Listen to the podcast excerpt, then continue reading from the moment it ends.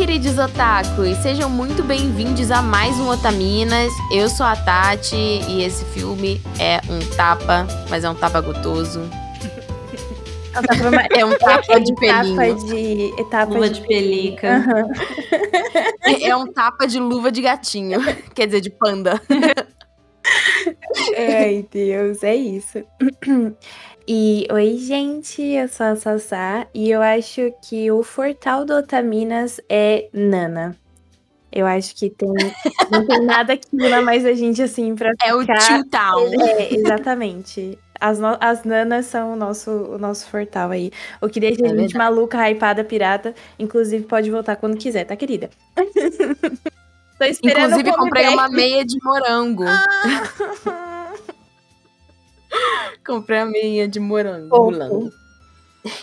Oi, gente, tudo bom? Aqui é a Ritinha e todos nós temos diversos, diversas partes da gente. Algumas a gente gosta, algumas não, mas é o conjunto que faz nós sermos nós mesmos e únicos e importantes. Eu queria falar outra coisa, mas eu não lembro. Eu tava procurando a frase aqui também do, do filme. Viu como não sou só eu que sofro com frases? É. Mano, pior que eu- ao longo do podcast eu, eu vou encontrar, porque foi exatamente essa parte do filme que, assim, falou, eu desmoronei, virei, tipo, uma poça de, de choro e lágrimas. A gente vai contar quantas vezes a gente chorou? Posso fazer isso o dia todo. Não, eu só. Pode, mas assim, eu chorei só no final, mas foi, tipo, pesadão. Olá, pessoas. Eu sou a Priganico e eu já abracei o meu panda interior. E foi a melhor coisa que eu fiz. É, o panda interior, assim, quando você abraça, você fala assim, tipo, foda-se, é maravilhoso. É isso. É Recomendo a muito bom. todas. Recomendo a todos que abracem seus pandas interiores também. Maravilhosa. E como o próprio título e nossos spoilers já deixaram bem claro, sim, vamos falar sobre um assunto da atualidade, porque nem só de animes e mangás velhos vive Otaminas. A gente vai falar de Turning Red, Ah! o filme da pandinha vermelha que conquistou nossos corações e eu sei que vocês queriam que a gente falasse sobre, então nós vamos falar. nossos corações. Exato. De um jeito bom. Com carinho, com carinho. Mas a gente vai falar mais sobre isso depois dos recados. Gente, antes da gente continuar, é só pra avisar que esse podcast vai ter spoilers, então se você ainda não viu o filme, por favor, assiste o filme, documentário e depois volta aqui pra escutar, porque eu acho que a experiência vai ser muito mais rica e é muito legal você, tipo, ahn, ter a sua experiência primeiro e depois vir aqui ver e bater e ver se você se sentiu dessa forma ou não. E fica livre pra mandar e-mail pra gente depois que você ouvir o podcast, tá bom? Obrigada, beijo. Antes da gente começar a conversar sobre sinopses, primeiras impressões e um milhão de assuntos que esse filme aborda, eu queria que a Pri, nossa convidada, se apresentasse novamente, porque apesar dela já ser de casa de muitos de vocês já conhecerem ela, por conta do Anime Crazy e também porque ela já foi convidada aqui no Otaminas com o episódio sobre animes de esporte, tem gente que não conhece a Pri e você tem que conhecer a Pri. Então, por favor, Pri, se apresente. Oi, oi, gente, agora novamente, né? É, eu sou a Priganico, eu trabalho no Jovem Nerd, no site Jovem Nerd e também na parte de projetos do Jovem Nerd, é, que é incrível. Mas aí a Priscila que está falando aqui é a outra Priscila, a Priscila, do, a Priscila que é praticamente o Panda, né? Que é quem gosta de anime, quem gosta de K-pop bastante. Falo de K-pop bastante nas minhas redes sociais, arroba Priganico, P- P-R-I-G-A-N-K-O, quase não consegui soletrar. Mas em, em todas as, as plataformas. Faço lives esporádicas falando também de, de, de K-pop e, e comendo comigo e animes, gostosas. E comendo comidas gostosas, de vez em quando jogando joguinhos. E é isso, assim, estou vivendo a minha vida Plenamente. exatamente o mais pleno que dá. e é isso. E tenho sorte de ter essas Gente, pessoas maravilhosas aqui. Também que me convidaram para gravar com ela sobre esse filme que eu amei muito. Eu quero, eu queria muito falar sobre ele, eu tô muito feliz. Obrigada. Eba! Gente, sigam a Pri, pelo amor de Deus. Arrobas dela vão, vão estar nas descrições, ok? E, e também nas nossas redes sociais. Então sigam a Pri, principalmente se você gosta de coisas de fandoms e de K-pop e, e de otaquices. Sim. E é isso. Ok? Obrigada. Então, Vamos começar com uma sinopse para quem ainda não viu o filme. O Turning Red é um filme que tá no Disney Plus, né? É um filme da Pixar e ele tem uma pegada bem diferente, então eu queria que uma das meninas dispusesse a dar uma lida numa sinopse do coração explicando sobre o que se trata o filme. Turning Red é um filme que resume muito a questão do amadurecimento. Eu achei muito legal exatamente pelo fato dele se passar nos anos 2000. Então, Uhum. tipo, eu me senti, não sei se vocês também, Tatola, Prima, tipo, me senti muito representada porque era exatamente assim que a gente fazia as coisas no CD. Exatamente assim. Tinha celular, a menina com um caderno, não um iPad. É, eu achei, assim, foi literalmente a minha adolescência, só que ao invés do. Uhum. do qual era o nome do grupo? For? Fort Town. Ao invés do Fortão, a gente tinha o Backstreet Boys, né? Na época. Eu tinha o Linkin Park, eu era É, a frenética do é. Linkin Park. É verdade. O meu era McFly. eu vou falar mais sobre isso depois. Os grupos do Johnny, tipo Arashi. Mas era, era muito, tipo, esses grupinhos mesmo. E a história é da Mei Lee e ela é sino-canadense. Ou seja, ela é filha de chineses que moram no Canadá. Parece que a eu entendi que a família dela já estava lá algumas gerações. E me corrijam se eu estiver errada, tá bom? Eu também imaginei isso É, mesmo. porque- senti isso também. É, porque eles tinham meio que um templo e e já era passado de. A mãe dela já não era a primeira a cuidar do templo. Uhum. E ela tem 13 anos. E ela tá dividida entre, tipo, continuar sendo a filha, tipo, a filha que sua mãe ama e tudo, ou todo esse caos que é a adolescência, que a gente passa por uma bomba de hormônios e espinhas e o corpo muda e, e você fica muito alto, muito baixa, você emagrece muito, você engorda muito. E essas mudanças elas são muito interessantes, porque vem em relação ao corpo e a, a psique, isso, a psique.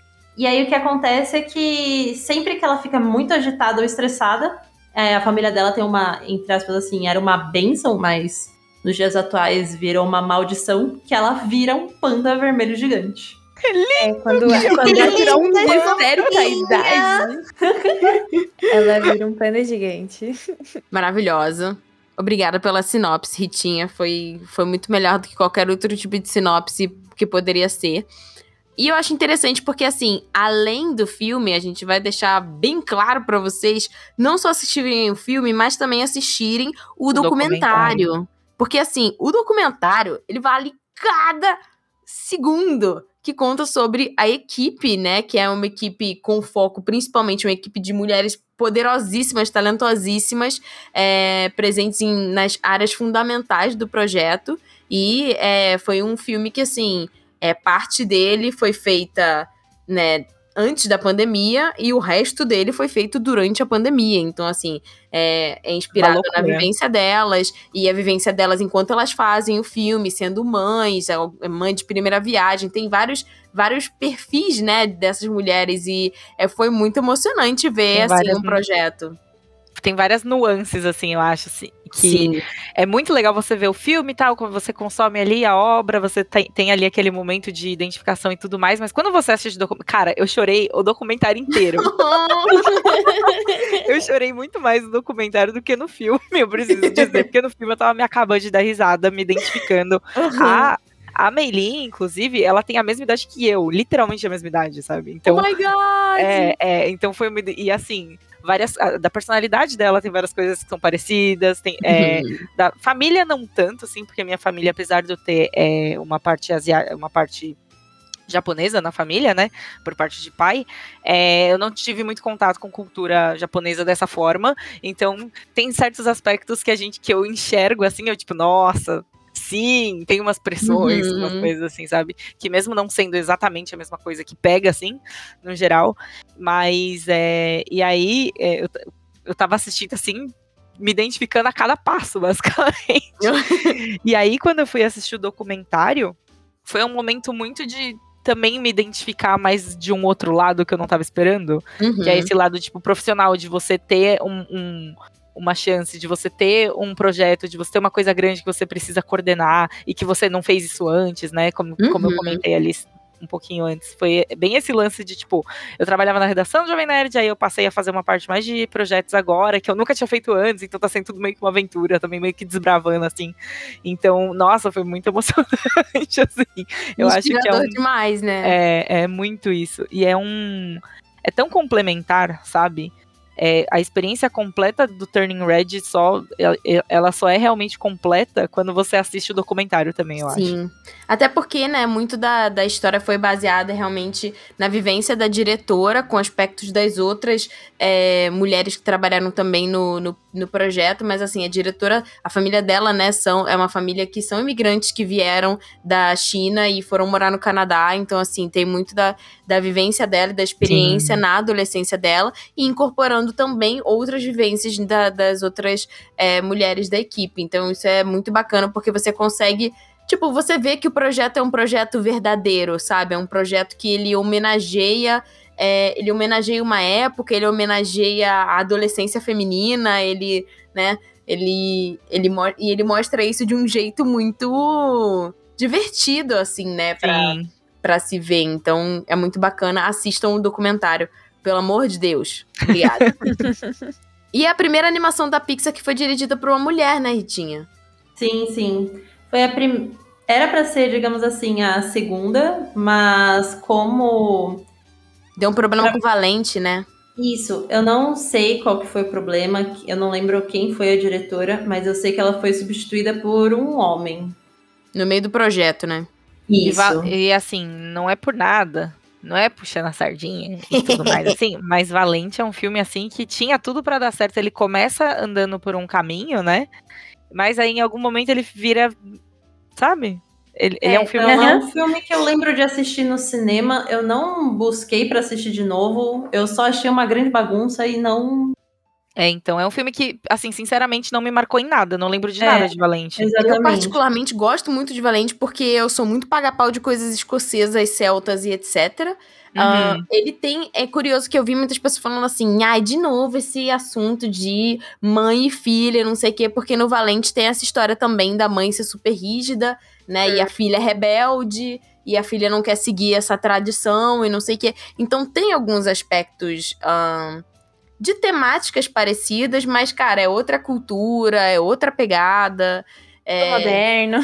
É, não, é, é bem diferente, né? E uhum. assim, é, também falaram muito sobre, tipo, não, porque agora também teve o Encanto, que é sobre família com problema. E aí Ai, teve o Valente, que é filho e mãe com problema. E agora tem esse, que é filho e mãe, família com problema. Tipo, cara, tem família, tem problema, entendeu? Exatamente. E eu, eu acho isso engraçado, essa reclamação das pessoas, porque é, quando eu assisti o filme, eu me senti.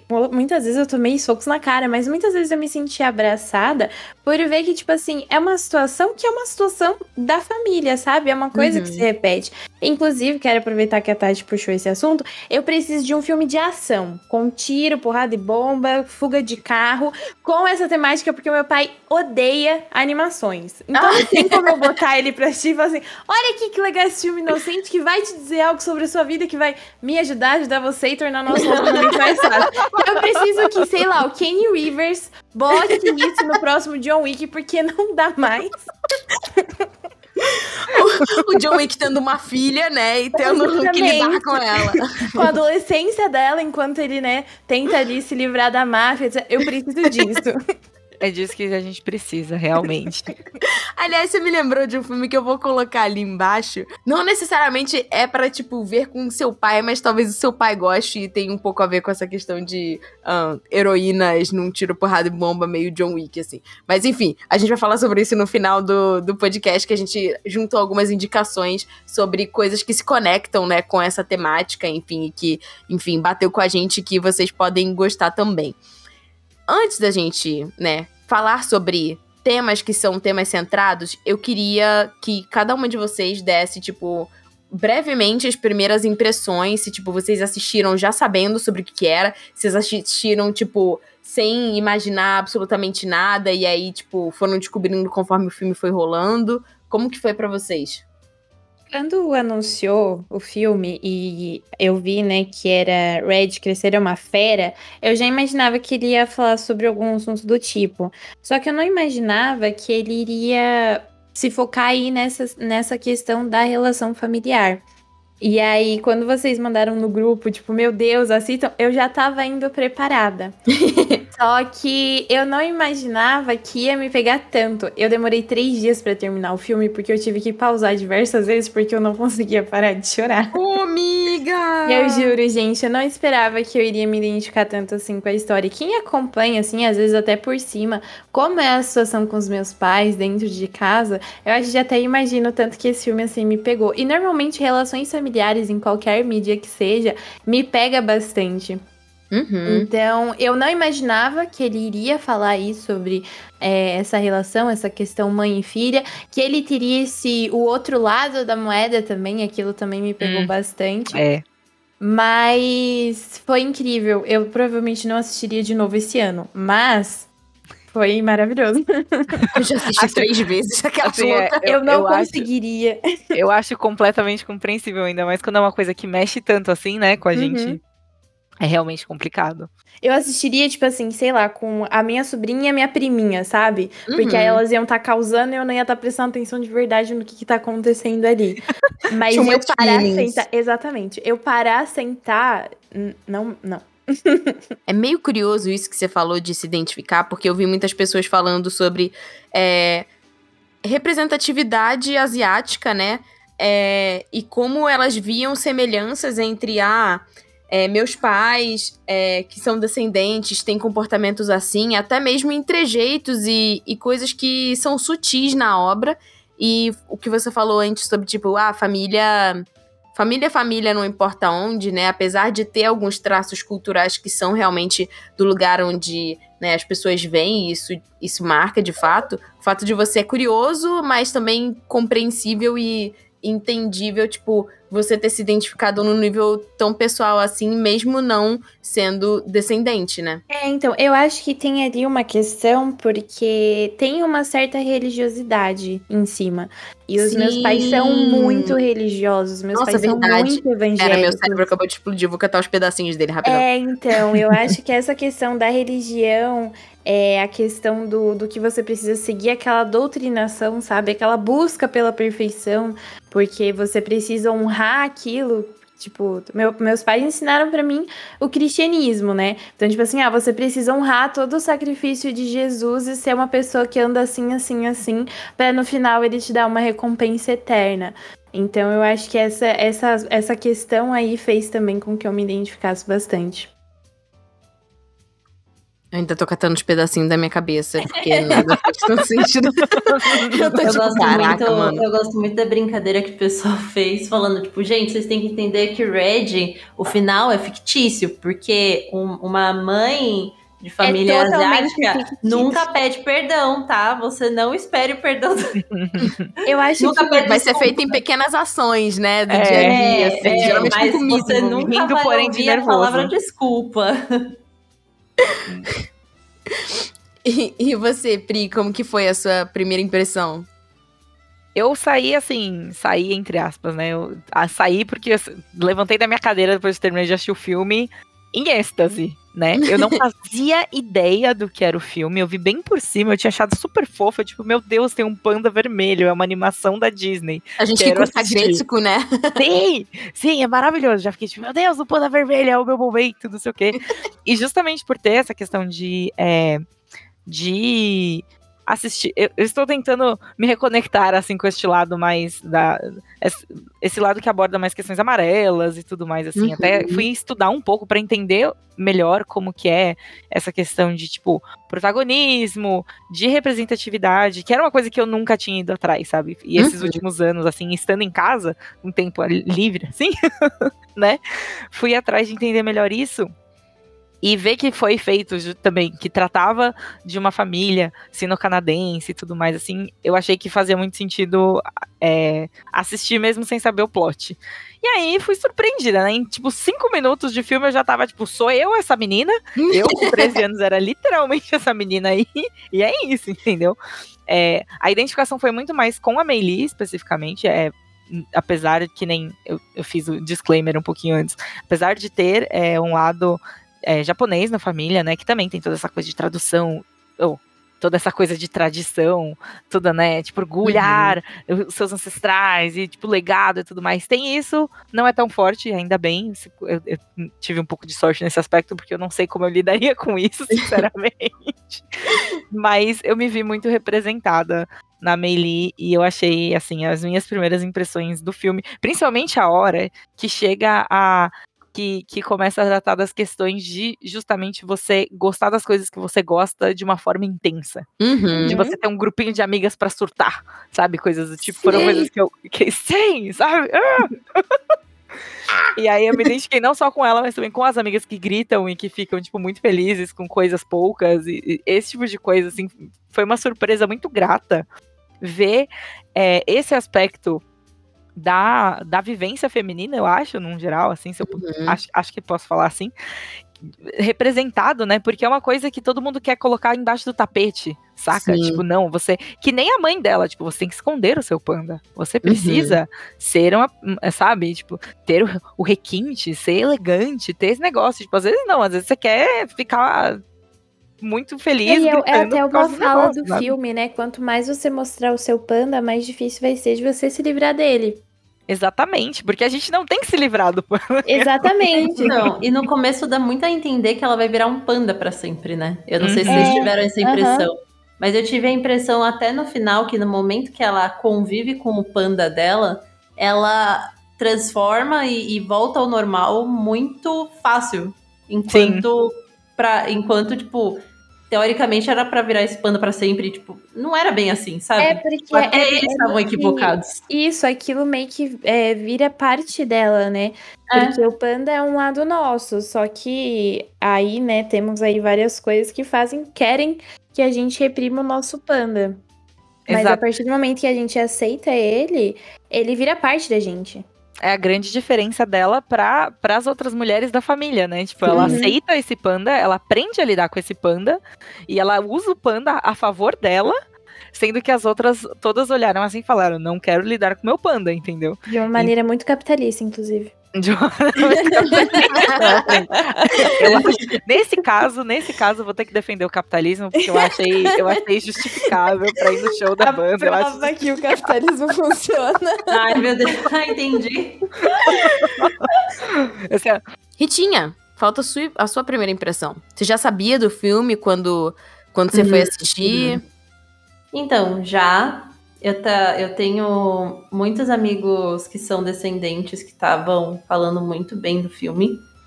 E até mesmo pelo Kenzo, né? Eu acho que juntou muito desse interesse já por conviver com pessoas que têm essas culturas muito presentes no dia a dia, como também pela questão desse crescimento. Para mim, eu tinha visto antes, eu tinha interpretado muito os trailers de tudo como um filme sobre menstruação. Uhum. eu sentia que assim. A primeira camada, né? É, eu pensava que assim, elas, tra elas se transformava no panda era quando saía aquela bolha de sangue que você não sabia o que fazer, sabe? Você ficava tipo, ai meu Deus, se eu levantar manchou, se eu não levantar, sabe? Mas causa é. o estresse necessário para chamar o panda. exatamente. É, é, exatamente. E, e assim, a, a, princípio, ele meio que é sobre isso, mas depois ele não é mais, entendeu? Uhum. É, eu, eu também é, né? Ele é, também é sobre isso.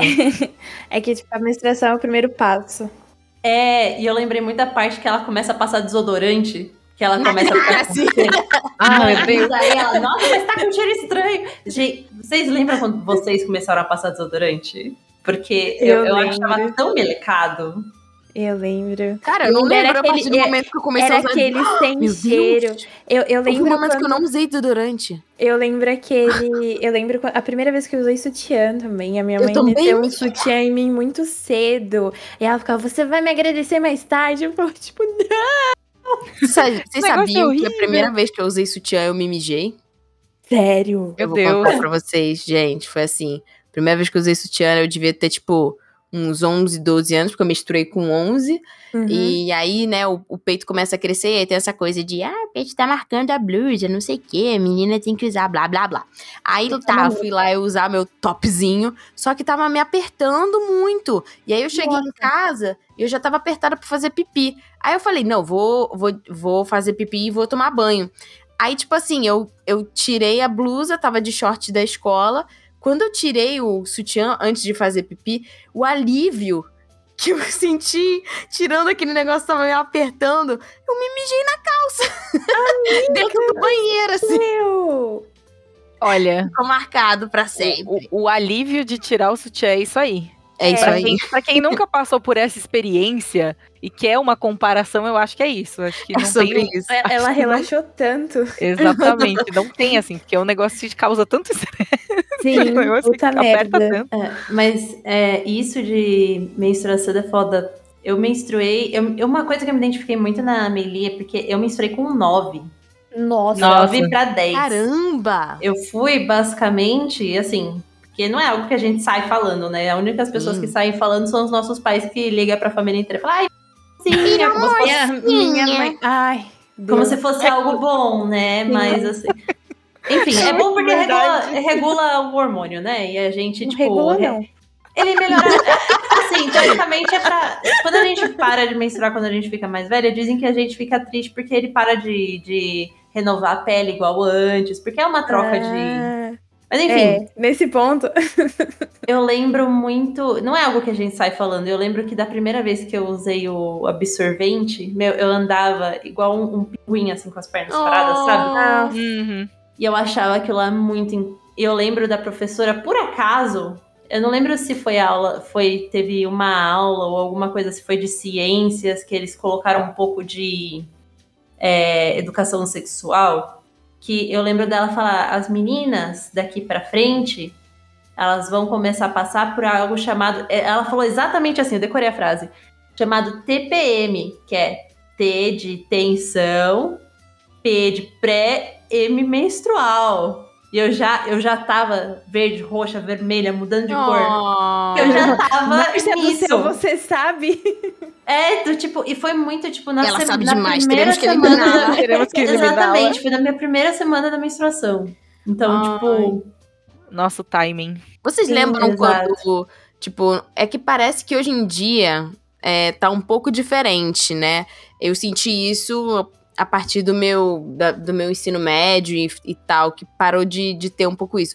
Mas assim, a minha mãe tinha uma coisa com mods, né? Com, com absorvente, que tipo assim, que se eu fosse no banheiro pra, pra trocar na escola.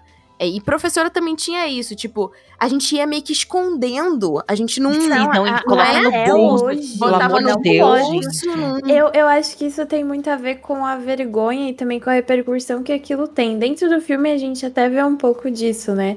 uhum. Que tem ali os, os meninos penteiros que ficam zoando, porque haha, você tá menstruando, você é adolescente. E aí eu- a minha mãe me colocou muito medo em por causa disso. Ela ficava falando, ó, se os meninos veem que você tá de absorvente, eles vão ficar te zoando, então não deixa. Então Uhum. pra mim era assim um filme de terror, sabe? Mes- Nossa, ir menstruada pra escola era sempre um, parto. Pode E crer. até hoje, até hoje ela tem isso com absorvente. Às vezes, sei lá, eu tava na igreja com ela, ela tinha uns 17 anos. Ah, mãe, lá no banheiro trocar meu absorvente. Fala, baixo, menina, pega um negócio aí, enfia debaixo da saia.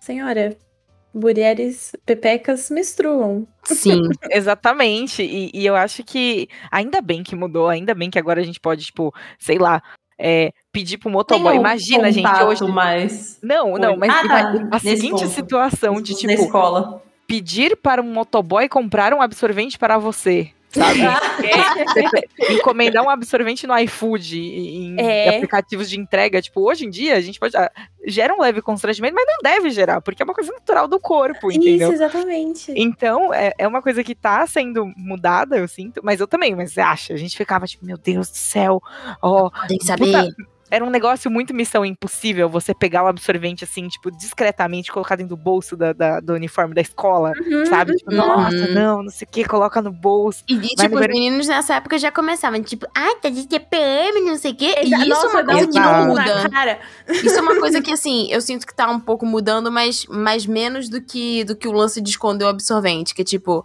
qualquer coisa que você fala, tipo, ai, nossa, tá na TPM? É, É exato. ridículo, né? Isso aí também me deixa muito nervosa. Mas eu achei engraçado que a Itinha falou que ela menstruou cedo. Eu já menstruei tarde. Eu acho que eu fui menstruar, eu já tinha uns 13 anos.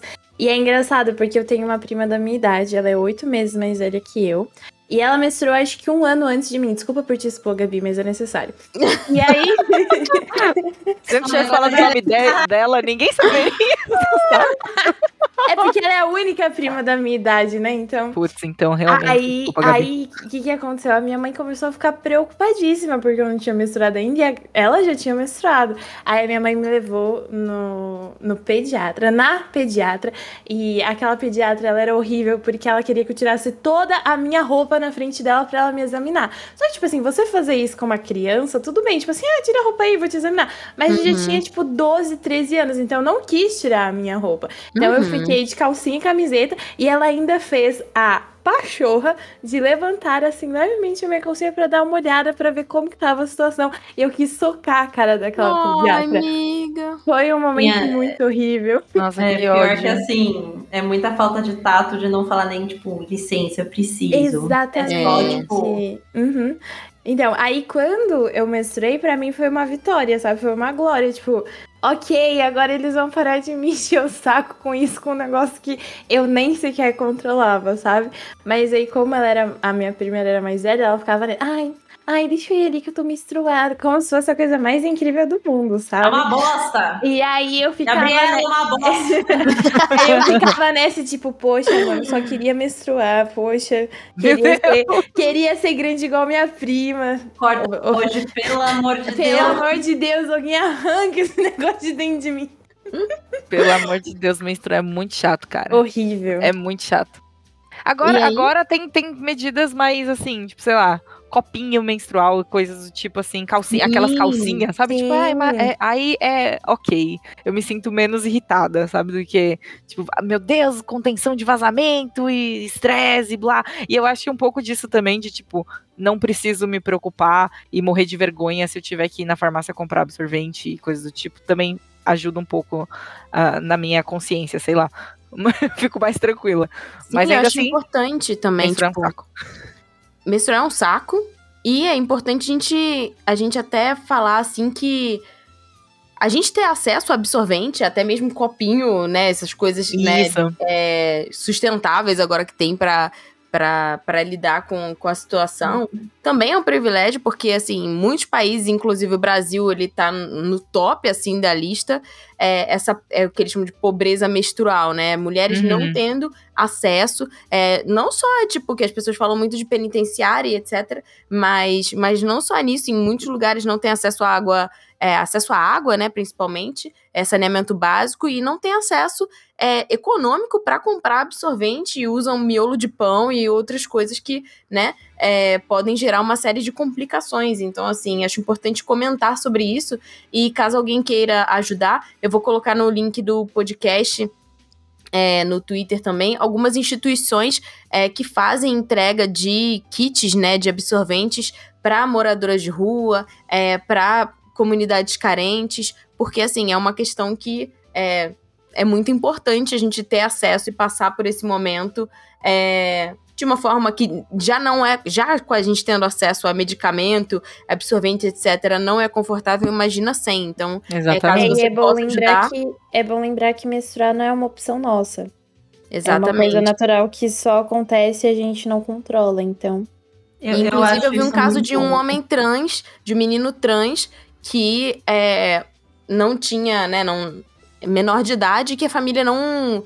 A mãe falou a seguinte questão: que ah, se ele queria ser homem, então homem não menstrua, então ela não ia comprar absorvente pra ele.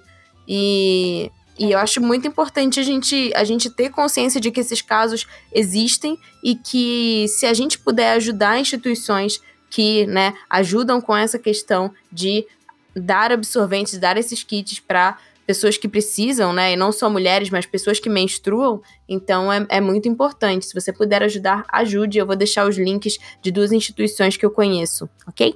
Obrigada. É até algo que é muito louco, porque é totalmente fora da nossa bolha. E é- antes de ver essas notícias de sobre essa escassez, eu não fazia ideia de que era capaz de ter pessoas nessa situação. Sim. Então, é, muito é muito importante a gente ter consciência disso e igual a Tati tá trazendo um link. E se você não pode ajudar, manda compartilha o link, sabe? É, compartilha, Hum. manda pros não amigos. precisa. É, Uhum. não é tipo, ah, não tenho dinheiro. É tipo, nem todo mundo tem dinheiro. Então, assim, manda que alguém que tenha talvez possa se. se é, como é que é a palavra quando a pessoa se identifica com. Anônimo? Não, não, quando você se identifica com uma pauta e você quer apoiar, pode se sensibilizar com Hum. isso e, e apoiar. E isso já você deu esse primeiro passo e é muito importante. Seguindo, né, pro próximo assunto, acho interessante, né, fora essa metáfora sobre menstruação, que foi até bem direto, que eu achei meio curioso, porque assim, eu acho que eles tiveram que ser assim pra outra parte do público que não é, é não, não são pessoas que menstruam não tem muito contato e tem até meio que uma aversão e, e se mantém, não, isso é assunto de, é assunto de mulher, tipo, não vou saber nada sobre é, tentar entender um pouco mais sobre o que é, porque assim, teve que literalmente a mãe entrar com o ibuprofeno, o absorvente, não sei o que lá, achando que ela tinha mestrado, quando na verdade ela tinha virado panda. É, para mim não. É, mas eu entendo por que, que eles deixaram, para mim não precisava, já tava bem explícito assim, é, que era uma metáfora sobre, mas enfim, eles escolheram deixar bem claro. É, que não que era sobre também isso, mas não é só sobre isso. E aí, é, a gente, um pouquinho antes dela despertar, tem aquela cena que, assim, meu Deus, eu quis morrer por dentro, que é quando ela. Gente, aquele caderno dela, eu até coloquei aqui na Ai, pauta mano. Nossa, dela amo. desenhando o carinha lá da, da lojinha de conveniência. Sim, Mano, ela, é muito- algo, eu os passei por algo parecido, eu vou contar depois. sim, ela ainda desenhou ele como tritão. Eu achei aquilo maravilhoso. Tritão como Sim. centauro, tipo assim, é, cara, absolutamente genial. E, cara, é muito, é muita gente com 13 anos, tipo, fazendo fanfic, Escrevendo fanfic, Escrevendo, sim, com certeza. desenhando os personagens. E o traço, cara, é muito. Cara, você olha assim, você fala assim, mano, é muito traço de otaquinho que, tipo, tá começando a aprender a desenhar, sabe?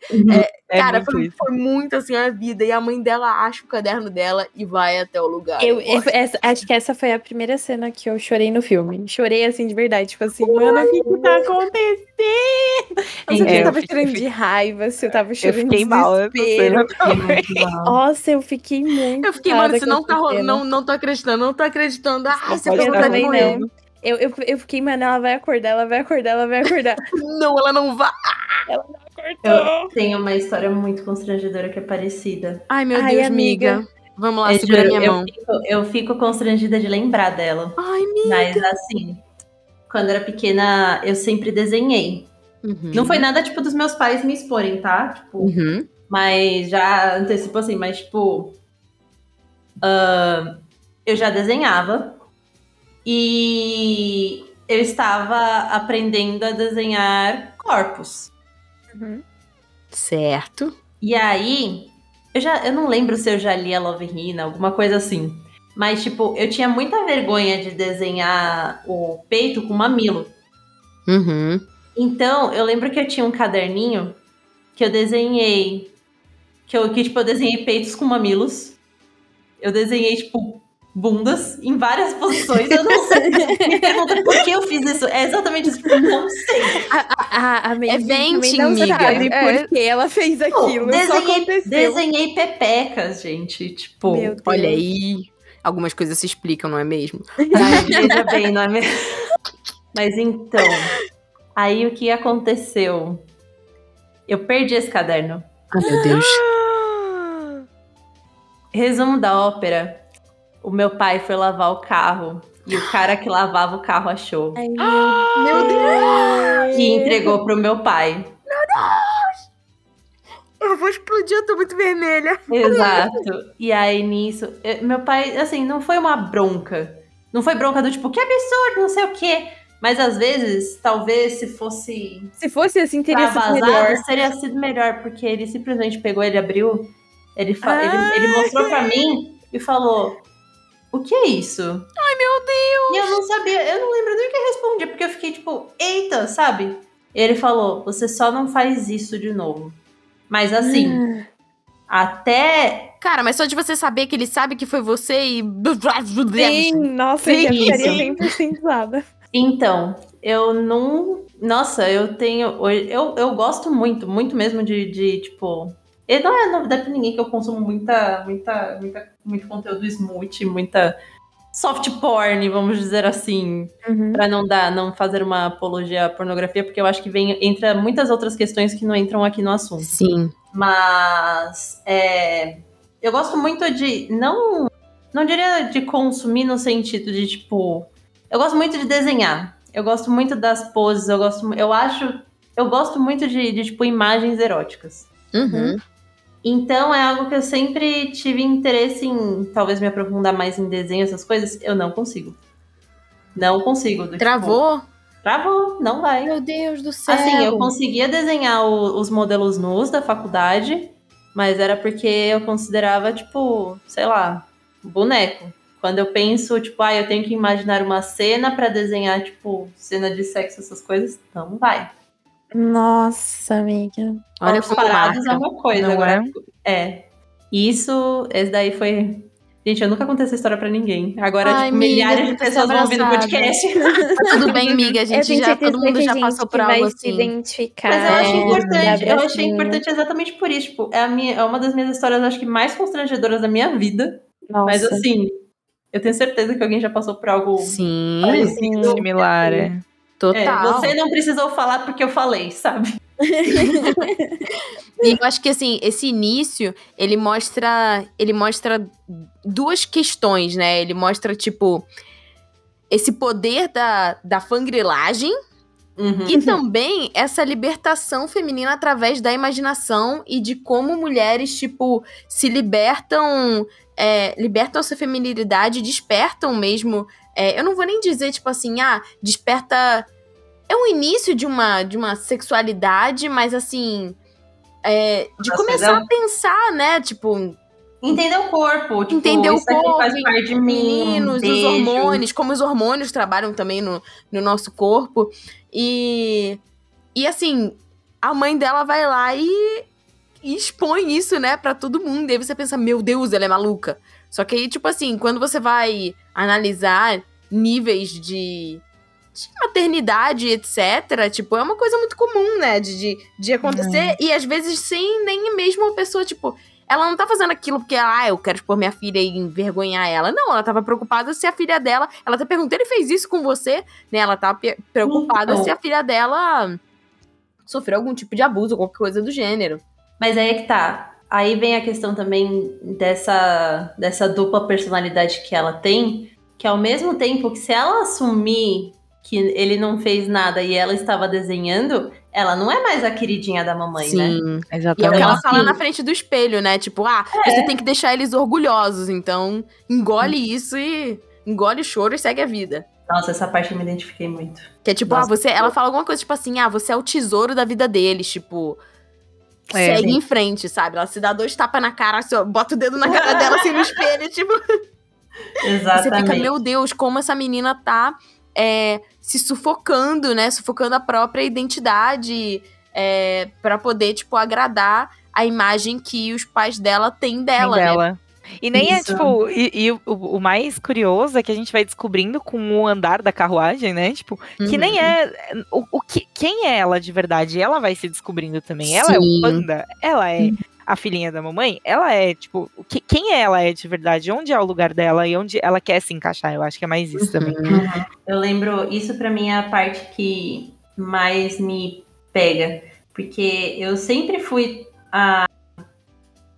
Assim, meio que a queridinha dos, do papai, da mamãe, essas coisas, porque meus pais tiveram muita dificuldade para Minha mãe teve muita dificuldade pra engravidar, então eu literalmente. O meu nascimento tinha sido um milagre, sabe? Uhum. E isso de querer orgulhar e tudo é algo que me pega muito, porque eu lembro de momentos assim.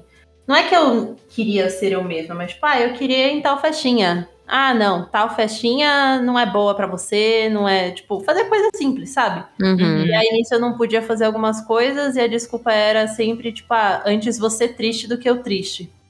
Eu faço isso, tipo, porque eu te amo, sabe? Uhum. E eu lembro de uma parte do meu diário que eu falava, tipo, que eu, eu tenho diário desde criança, isso eu, eu sempre achei muito importante.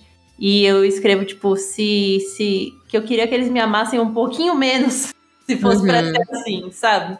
Sim. E hoje eu vejo isso como algo muito triste. E, É. tipo, e, entre aspas, assim, eu tive que sair de casa, eu só consegui sair de casa esse ano, com 28 pra 29, pra poder ser eu mesma, sabe? Uhum. Hum. Pra ter a Então- sua liberdade sem julgamentos, né?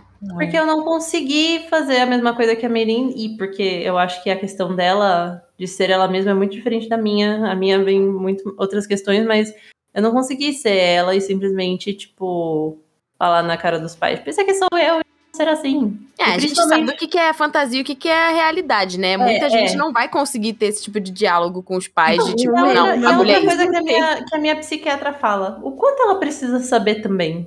Tipo, Aham. se as coisas estão bem, pra que colocar algum empecilho que vai prejudicar essa relação? Isso aí Sim. é a incrível arte de meter o louco. Faz muito bem pra saúde mental. É bem incrível mesmo essa arte, viu? Olha, eu É devo incrível. dizer. Ela poupa, olha, ela poupa um desgaste mental assim tremendo, viu? Inclusive recomendo. Quando você domina essa arte, muito na sua vida muda. Ó, eu vou Mas- falar um bagulho aqui rapidinho, que assim, podem ter menores de idade ouvindo o nosso podcast. é, E aí, sei lá, algum pai, tipo assim, não, porque as outras minas estão falando que é pra mentir pros pais. Porque teve um surto coletivo em relação a esse filme, que muitos pais, tipo assim, não, porque. E, e muitas famílias, assim, mais religiosas também, mais conservadoras, tipo, não, esse filme, ele ensina as, as adolescentes a desonrar os pais, a mentir pros pais, que vai estar Aí- tudo bem e não sei o quê, né? Aí você você, vê- como pai, você pensa dessa maneira, você não entendeu o filme. Assiste de novo. Exatamente, era isso que eu ia falar. assim, Você claramente perdeu a mensagem principal do filme, mas não tem o que fazer, né? É, e a situação que a gente tá falando aqui, tipo, já somos mulheres adultas, né? Sim, já, sim. né? Já, então, assim, são situações Passamos- que. É, e, e- e aquela questão, é aquela questão, tipo assim, é, a gente, obviamente, não tá falando aqui com a vivência de mãe. Aqui ninguém é mãe só de pet. A gente tá Exato. falando aqui com a vivência de filhas.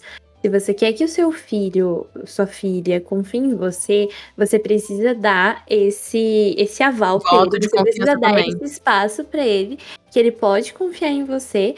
E não é surtando toda vez que ele te conta alguma coisa que você vai conseguir essa confiança, sabe? Uhum. Então é uma troca. Então eu acredito que o filme fala justamente sobre isso. Se a mãe da Mirim não tivesse sido tão é, controladora, não tivesse vigiado ela igual um falcão, igual ela mesma diz, se ela não tivesse tido essa super preocupação, Super proteção, né? super proteção, ela não teria tido atitudes dessa maneira. Porque tudo que a Meirin faz é simplesmente porque ela não quer que a mãe dela fique chateada com ela, porque ela sabe Hum, decepcionar. que ela contar, a mãe dela iria ter uma reação como aquela que ela teve. Ela virou um monstro gigante. Ela vira o Pandazila, gente. Mano, Pandazila é a melhor coisa que acontece nesse filme, na moral.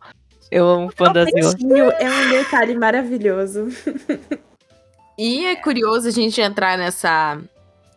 Nesse tópico, né? Tipo, eu vou deixar a parte pra gente falar de, de anime, fandom e fanfic, tudo no bloco final, porque meio que tem tudo a ver, já que a, a Sayumi é, puxou isso, é, essa relação da mãe, né? Que a gente falou assim, ah, no início a gente achava que era um filme sobre menstruação. E aí depois você, tipo, na verdade, é um filme sobre trauma geracional, né? Hum. Porque quando aparece é, o primeiro contato da mãe dela com a avó da Meili, Hum. que ela se treme toda, né? Nossa, Aí- inclusive acontece uma transição muito engraçada, porque a mãe da Meili tá, tipo, super puta com ela, tipo, quem ela pensa que é pra falar assim comigo? Eu sou a mãe dela, você viu a atitude dela? Aí, tipo, o pai vai, atende o telefone e fala, é a sua mãe, ó, eu não tô! E ela se desespera, sabe? É uma transição excelente, arte, arte pura.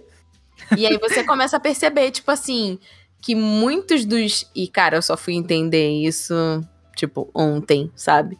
Hum. É, que muitos dos traços dos nossos pais vêm dos nossos avós, que vêm dos pais Uhum. deles, que É, vêm dos exatamente. E aí, como essa questão de trabalhar o seu emocional, e hoje em dia se fala muito de saúde mental, e se falou muito, né, na pandemia e etc., como isso é uma coisa muito recente e muito privilegiada também né? Porque uhum. nem todo mundo tem plano de saúde, psicólogos, as consultas nem todas são, né, a, a, a um preço popular.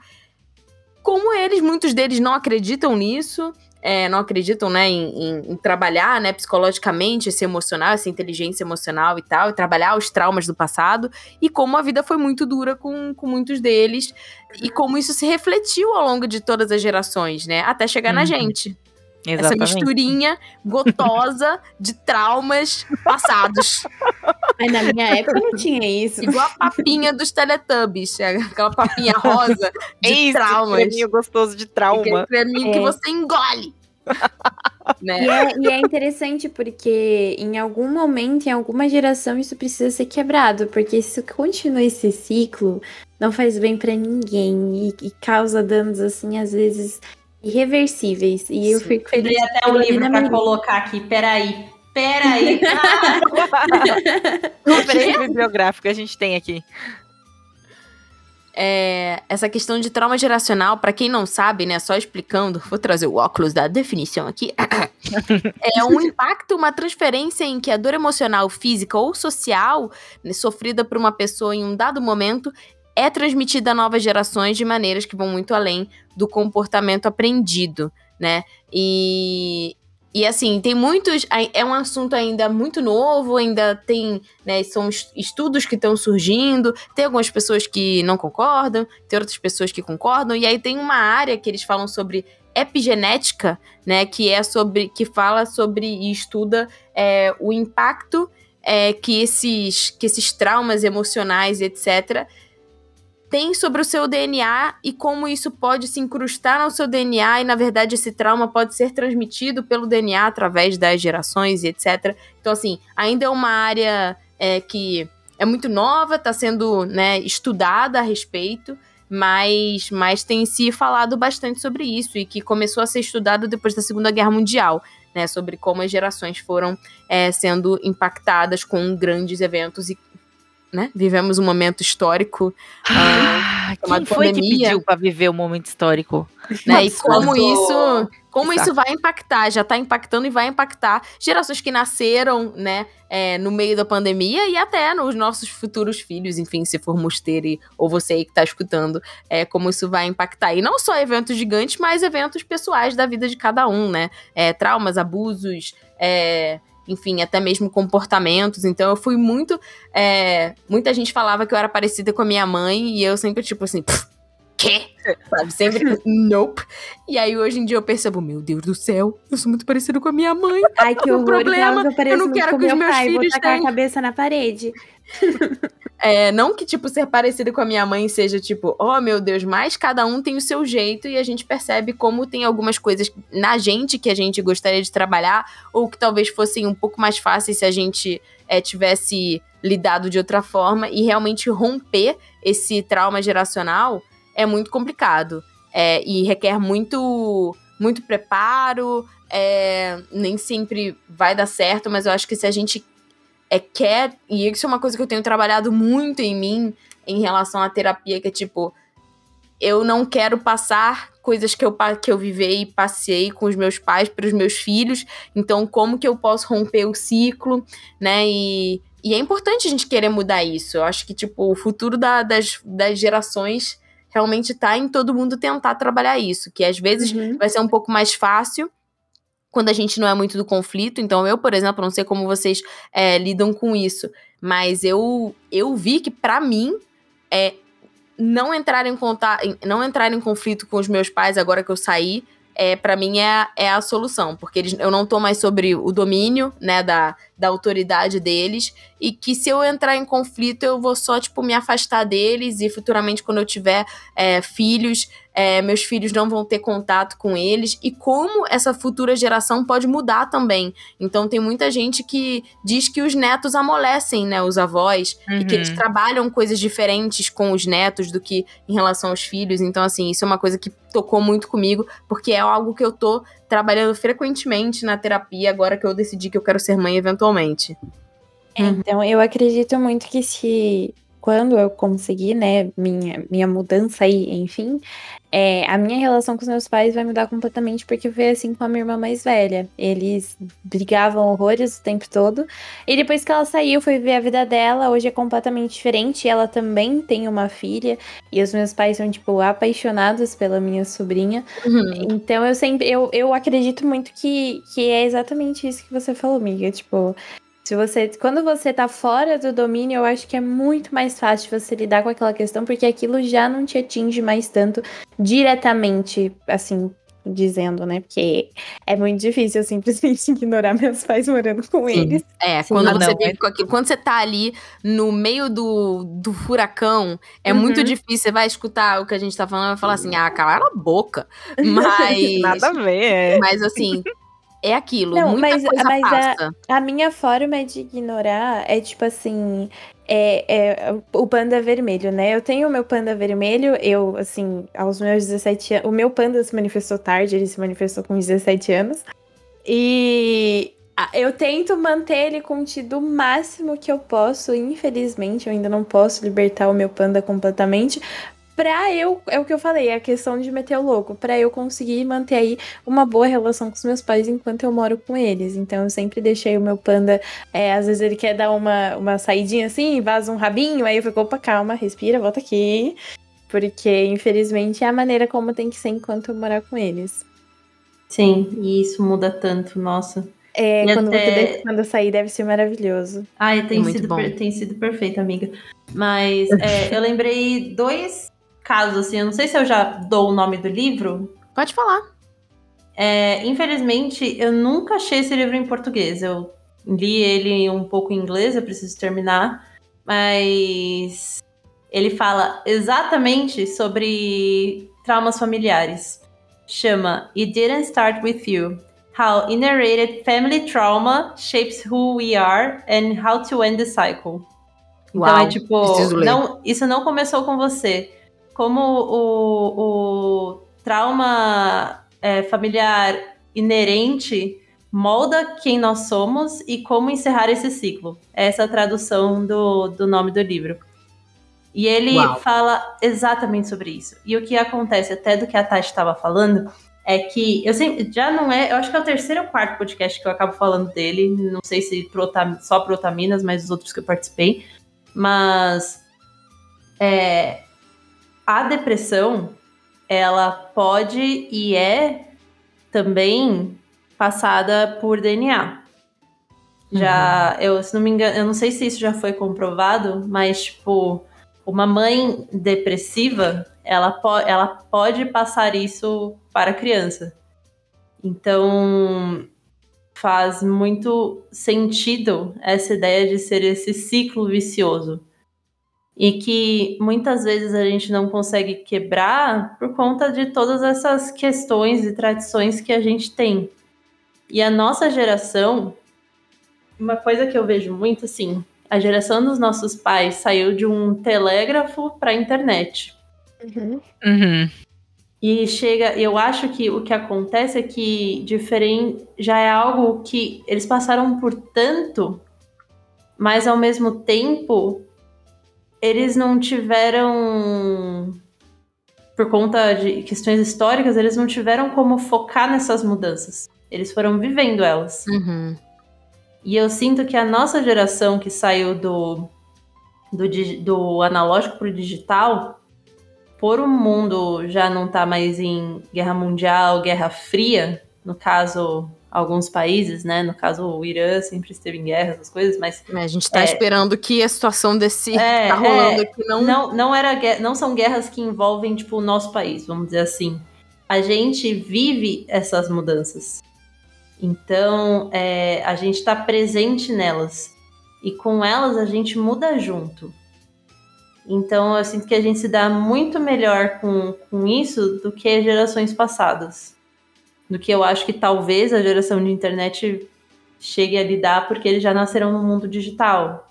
Então, é, eu não, eu não vejo as coisas. Tem muitas de uma maneira muito influências, né? Tipo, internas, externas, sociais, Aham. econômicas, né?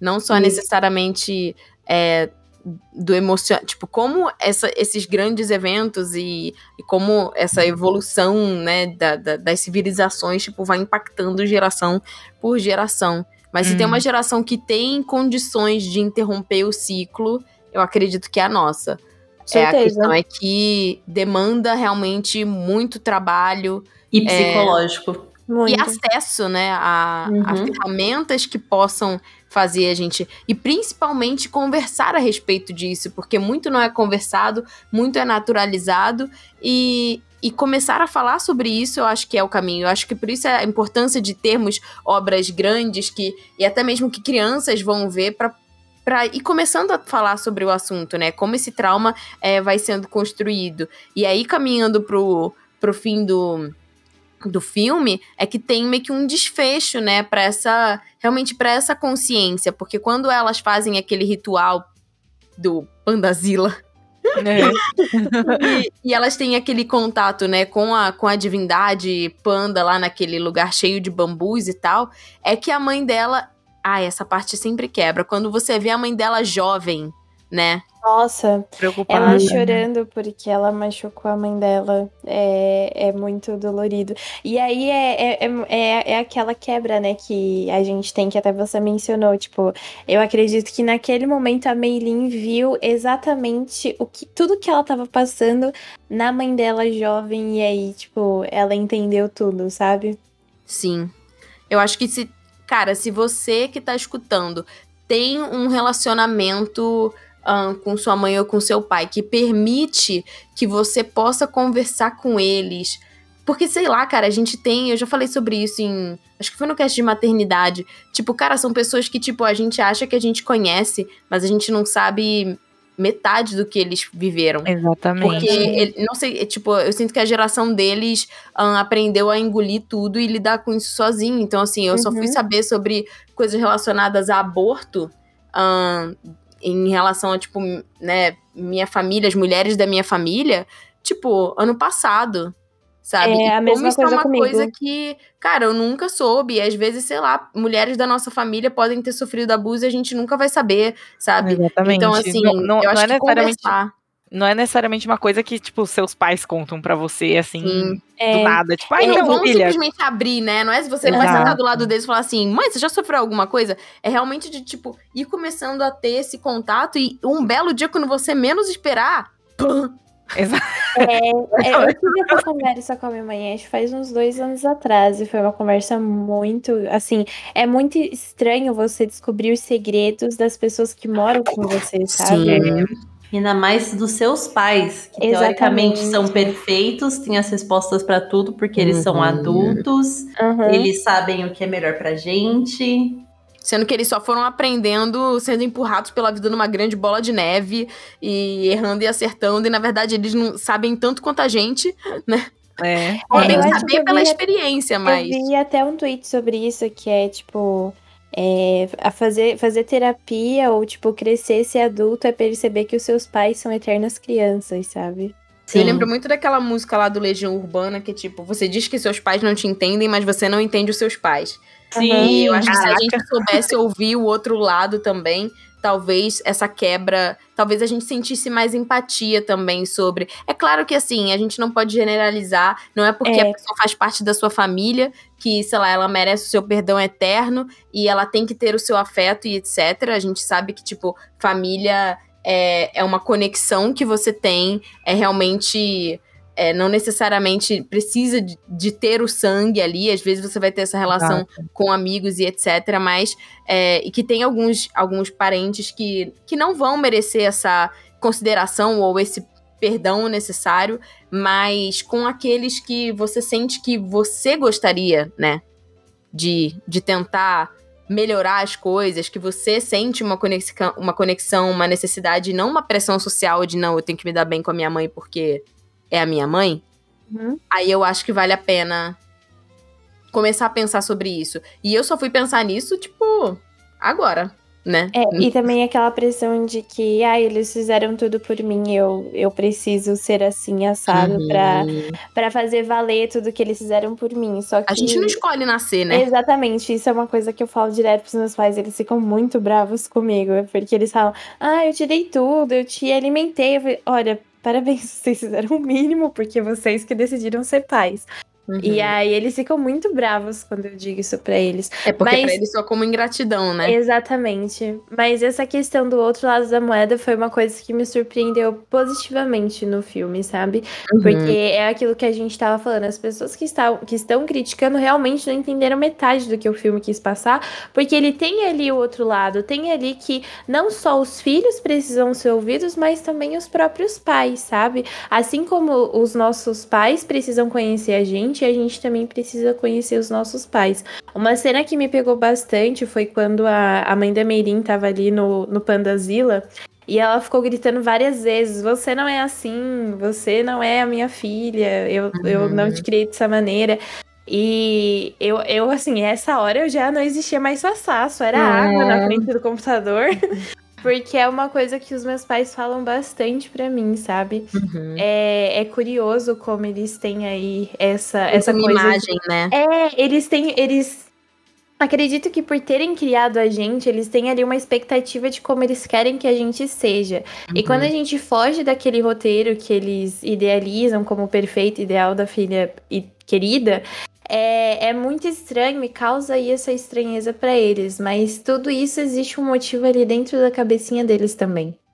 É isso, mostra como, tipo, de certa forma, inconscientemente, eles negligenciaram ver ou momentos que. Porque quando você convive com a pessoa e você convive, né, verdadeiramente, assim, de ter momentos, e a vida moderna não permite, né? Nossos pais trabalham muito, é, não conseguem ter tanto contato quanto é, todo mundo gostaria, mas aí dava pra você perceber como se perderam momentos ou não se escolheram não viver momentos por uma questão realmente de é, da vida e aí eles perdem uma construção sua, né? Então, tipo, ela não gostava da, do- da, da- condenava as amigas, né? Que tipo as amigas eram o mundo é, pra para Meili.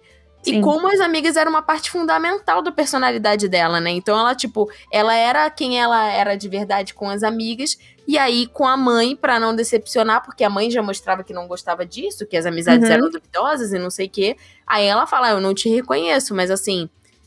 Não é que ela não reconhece, é que ela não enxerga, né? Tipo, quem a filha é de verdade. É que ela Inclusive, tem uma visão da filha, ela tem uma visão da filha que não é a que ela tá mostrando e daí pra Uhum. ela meio que tipo isso não é válido, sabe? Essa questão das amigas também me pegou muito. Eu vou voltar um pouquinho no começo do filme, que ela percebe que as amigas neutralizam o panda dela, né? Sim. Porque ela é quem ela é de verdade, né? Aquela parte dos gatinhos, gente, pelo amor de. Jesus. É maravilhoso. É que, é que, muito é que não é tanto. Eu acho que aqui eu discordo um pouco disso. Tipo, eu não acho que é quem ela é de verdade. Ela pode ser os dois. Ela pode ser, Sim. tipo, a pessoa que quer agradar os pais e tudo ali também. Mas ela também tem o panda. Tipo, é só uma Uhum. questão de, tipo, não ignorar, sabe? Sim, exatamente.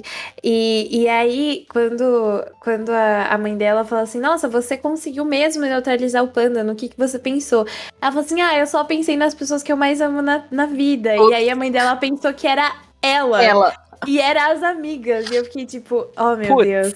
É. E, e, tipo assim, isso é um outro, um outro negócio de que soaria como, tipo, um- uma ingratidão eterna pros pais. Tipo assim, como assim eu não sou a pessoa que você mais ama na sua vida, Uhum. sabe? Fora que E- ainda tem algumas famílias que falam assim: ah, você ama mais o papai ou a mamãe? Pelo amor de Deus, Pelo não façam amor- isso pros não. filhos. Não. Pelo amor E- de Deus. E por que eu me identifiquei, né? No caso, o, o Otaminas ali era o meu espaço seguro onde eu conseguia. Ó. onde eu conseguia é, conciliar ali eu e o meu panda.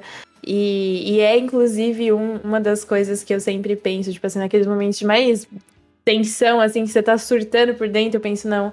Eu tenho as minhas amigas, eu tenho meu irmão e, e eu tenho uma tatuagem com a data de nascimento do meu irmão. E aí, quando a minha mãe viu essa tatuagem, Ah, ela pronto. falou. Ela ficou muito brava comigo. E ela falou assim: Você não pode fazer uma tatuagem com a data de nascimento do seu irmão, porque a sua mãe sou eu. Se algum dia Ah. eu vier faltar, não é o Johnny que vai cuidar de você. E fica parecendo desigual, fica parecendo você ama mais ele. E, tipo assim, não é o caso, sabe? É só que eu queria registrar aquilo em mim porque ele é meu irmão, sabe? Tipo, Uhum. meu. E Meu, são cara, amores assim, diferentes, né? na verdade. exatamente. Sei lá, os pais deveriam sabe? ficar felizes. Tem tantos irmãos que, tipo, mano, tem brigas homéricas e casos Exatamente. de família tensos. E aí, pô, seus filhos se amam. Você fez Muito. certo, saca? Exatamente, sabe? Se tem uma coisa que fez. tem uma coisa que vocês acertaram, foi nisso. E aí eu me identifiquei bastante aí nessa, nessa questão das amigas, na questão da amizade em si, pri- principalmente por conta do Otaminas e porque depois do Otaminas foi quando o meu panda surgiu. Tcharam! Chegou lá Não é o panda. sua mãe me odeia. Exatamente. Aqui nós despertamos o panda das pessoas aí. Exato. Aham. Pô, mas eu fico feliz porque, porque talvez tenha outras pessoas que escutam Otaminas que talvez tenham despertado um pouco o panda. Ou tido o panda abraçado, né, ouvindo a gente. Sim. Então, Uhum. obrigada a pessoas que escutam a gente. Somos grandes pandas se abraçando nesse momento. eu Inclusive queria... queria, é. Ah, eu quero! ah, eu vou abraçar igual a garotinha roxa, assim. Ai, esfregar minha cara na barriga de você. Ah, é. A ave maravilhosa. É, Eu acho que essa questão é, é algo que eu tenho discutido muito na minha vida internamente. É que a gente sempre quer ranquear o senti um sentimento. Uhum. Então, tipo, você tem uma pessoa, uma pessoa que você ama mais que outra.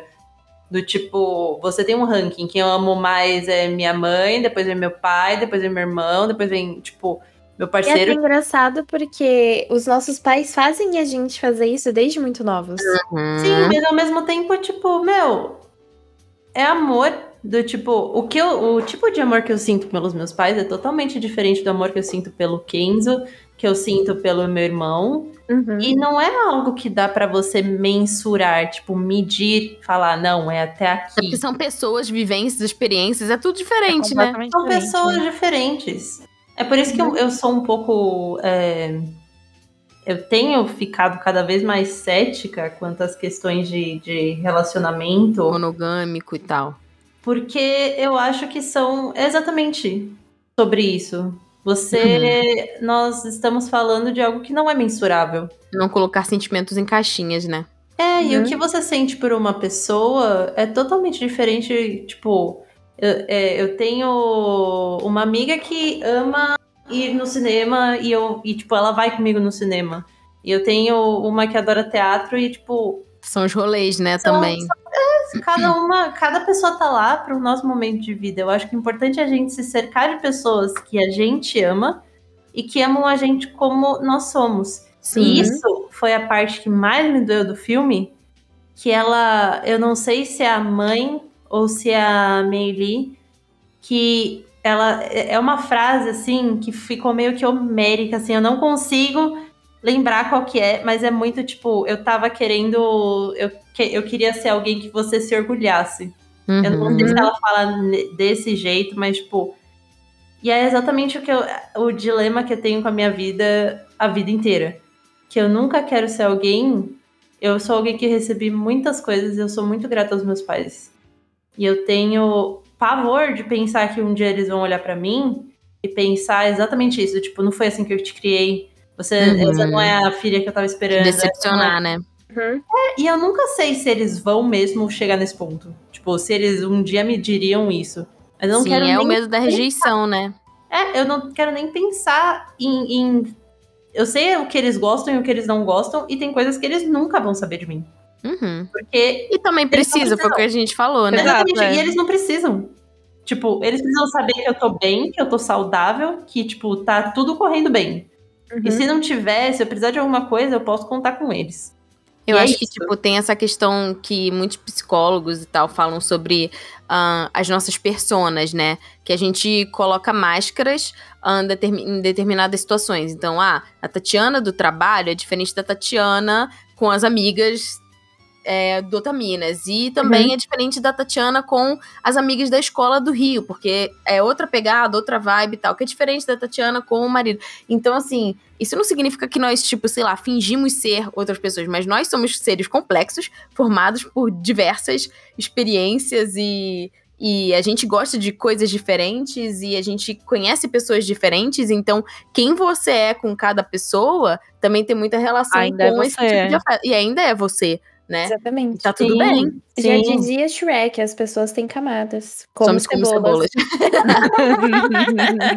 Não, e, e- e sem contar que o ser humano, nós somos é, animais sociáveis. A gente Uhum. só sobrevive porque nos socializamos, de menos ou de mais. Uhum. Mas nós Mesmo que tem gente que necessitamos- seja, né, é, como é que fala? Introvertida e tal. Lógico, você precisa conversar. Você- Por isso que, é, no fim das contas, a gente quer... tem muito isso de querer agradar, de querer, porque você é algo necessário para nossa sobrevivência.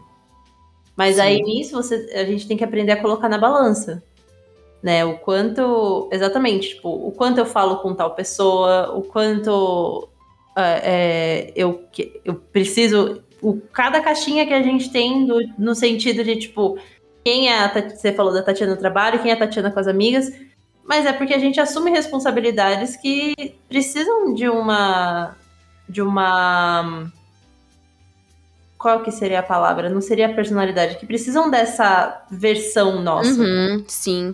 E nem todas tudo precisa são- ser compartilhado também, né? E todas elas somos nós e nós somos, tipo, tudo é um e um é tudo, sabe? Uhum. Fazem parte de você e não tem uma mais ou menos. Tudo é Sim, você. Exato.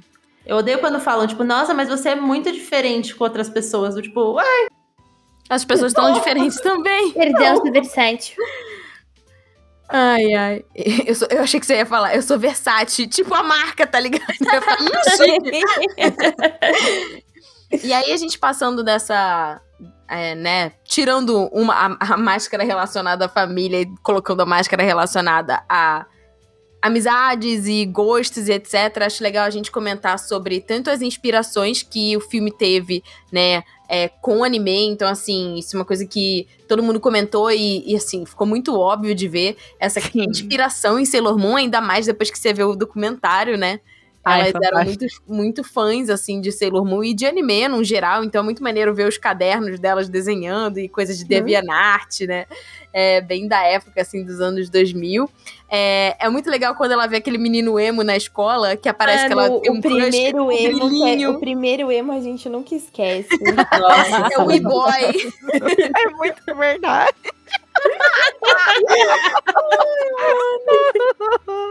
Você lembrou aí, Tipo, né, ela olhando assim, Estou rindo de brilhinhos. nervoso. Pri lembrou do primeiro emo dela. Pense que primeiro emo, meu primeiro emo faz tipo uns 20 anos já. Meu Deus.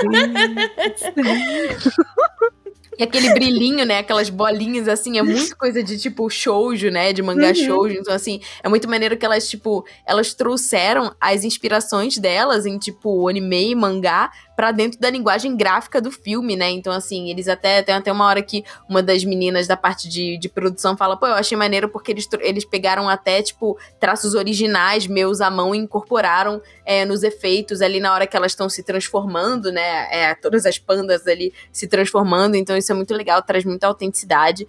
E elas mostram também como elas, tipo, se inspiraram em Estúdio Ghibli, dá pra ver muito, assim, na forma como...